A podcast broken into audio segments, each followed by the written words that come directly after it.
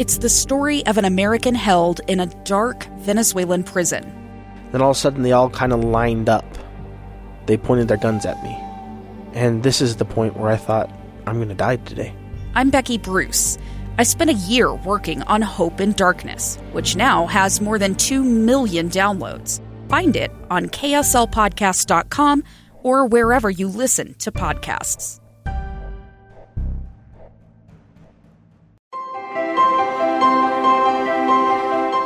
Hi, friends. Welcome to the Management Minute Home Team Podcast, the daily podcast for those outcasts working at home during this global pandemic. The goal of this podcast is to make working at home work for you.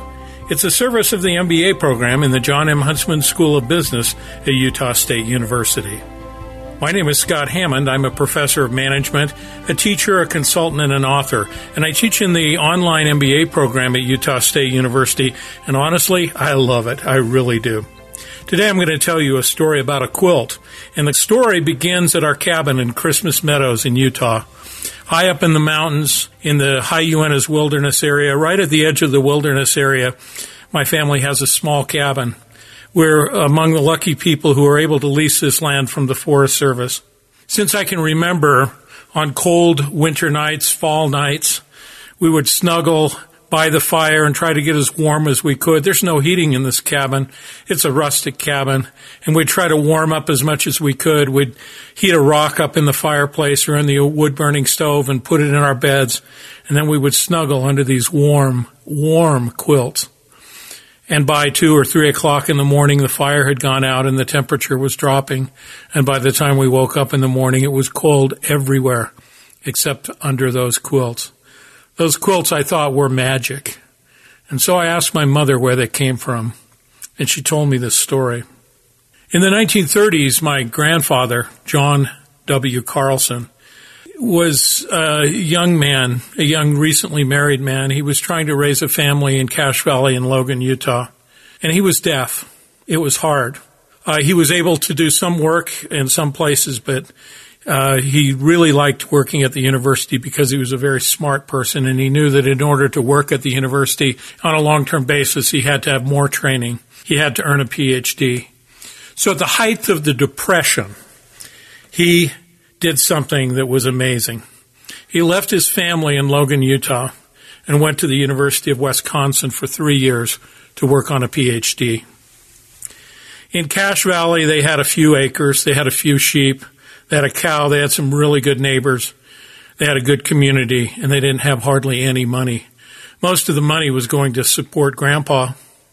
Now, the winters in Cache Valley are really, really cold and the furnace needed coal and coal cost money and they didn't have very much money. So to fight off the bitter winter winds that blew down from Canada and right into their backyard and right under the door and sometimes right into their bedrooms, my grandma Carlson went to the Deseret Industries thrift store and she got all of the old wool pants that people wore to church, wore out going to church that were donated to the Deseret Industries and she got them for free most of that old worn out wool wasn't uh, worth anything really. And she cut it into squares, small, tiny squares, about three inches by three inches. And she sewed them together and made quills. And now, 85 years later, those quilts have taken the edge off the cold winter for three generations. To me, they're sacred, not just for what they do, but because of what they represent. What is the message that they are telling us? What are they telling me? They're telling me to use what you have.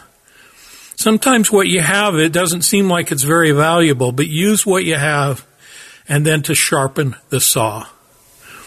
Sharpen the saw. Stephen R. Covey, you've heard him say that before in his much acclaimed book, Sharpen the Saw. It means take time to sharpen that saw so that you can cut more, cut more efficiently and work better. Now we're in a global pandemic and it's been hard on many of us. It might be years before the economy truly recovers. Certainly, there is going to be a lot of time before uh, things are really back to normal, whatever normal will be. So, are we going to wait till normal before we sharpen the saw? For those of us who belong in the knowledge industry who work with knowledge, sharpening the saw means education and it means doing it now. It means doing it as soon as possible. Now, I'm not just making a pitch right now for the MBA program at Utah State University. It's a great place for a lot of people to go, but it's not for everybody, and it may not be for you. But it's important to find something that is for you, that will help you sharpen your saw. Make yourself more useful, make yourself more relevant, make yourself more marketable, make yourself more prosperous, and make yourself more enlightened, more able to solve complex problems. If you jump in and find something that you need to learn, that you need to work on and learn, it will have a great psychological impact on you. It will have a great economic impact on your family. And by the way, you are not too old. I promise you, you are not too old. Now I am 65 years old. And in the last few years, I've had at least a half dozen students in my MBA class who are older than I am. If they can do it, you can do it. If it works for them, you can do it. Like I said, it doesn't have to be the MBA program, but you can always, you should always learn. My father was a habitual learner. He loved to learn, but just before he passed away last year, he told me something that uh, was about his deepest regret. Now, my father got a late start on his career. You see, he had to deal with World War II he had to train to do the invasion of Japan. And while he never participated in that invasion, he had to train for it. He gave up three years of his life.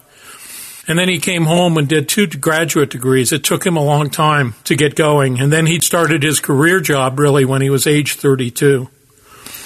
Eventually, he ended up working for the United Nations. And when he turned 62, he had a health problem and uh, at age 62, you have to retire in the United Nations system unless you are perfectly healthy. He retired and then recovered from his health problem and spent the next 32 years in retirement. Last year, just before he passed away, we had a wonderful last day together. And I asked him if he had any regrets. And he said just one. I spent more time in my life in retirement than I did in my career. See, he really loved his career wow, a 30 year career and a 32 year retirement. You know, we're kind of destined for that because we're going to live longer than my dad did even. We're kind of destined for that. So it's time to think about how we might retool, how we might build something bigger, how we might build something better, how we might build a better career. Do you want a life where you spend most of your life in retirement or a major portion of your life in retirement? I don't. I absolutely do not. I have no plans to retire. I may not be able to keep doing this job in 10 years, but I will find something else to do, something that's relevant and important and gives meaning for me. So retirement is not for me, and it may be for some people, but it's not for me. Retool and have a better career. Retool and have a different career. I have a friend who's an actuary and after he made a grundle of money, I mean, he was really doing well. He decided he wanted to spend the last 10 years of his career doing what he wanted to do. And that 10 years turned into 20 years. He taught high school math for 20 years. I have a friend who's a CEO or was once the CEO of a small company. Now he's a fireman. Interesting change, right? Something that's more meaningful him and quite a bit less lucrative, but more meaningful him for him. We also at Utah State have a number of professors in the business school who were once exceptional, exceptional business people. David Herman, Shalon Keller, Ken Snyder in the Shingo Institute, Michael Glauser, who, who is just an outstanding professor of entrepreneurship. These are just some of many of my USU Huntsman colleagues who had outstanding business careers and now are outstanding teachers and scholars. They retooled to head in that direction. You see, our careers are much like that quilt I was describing.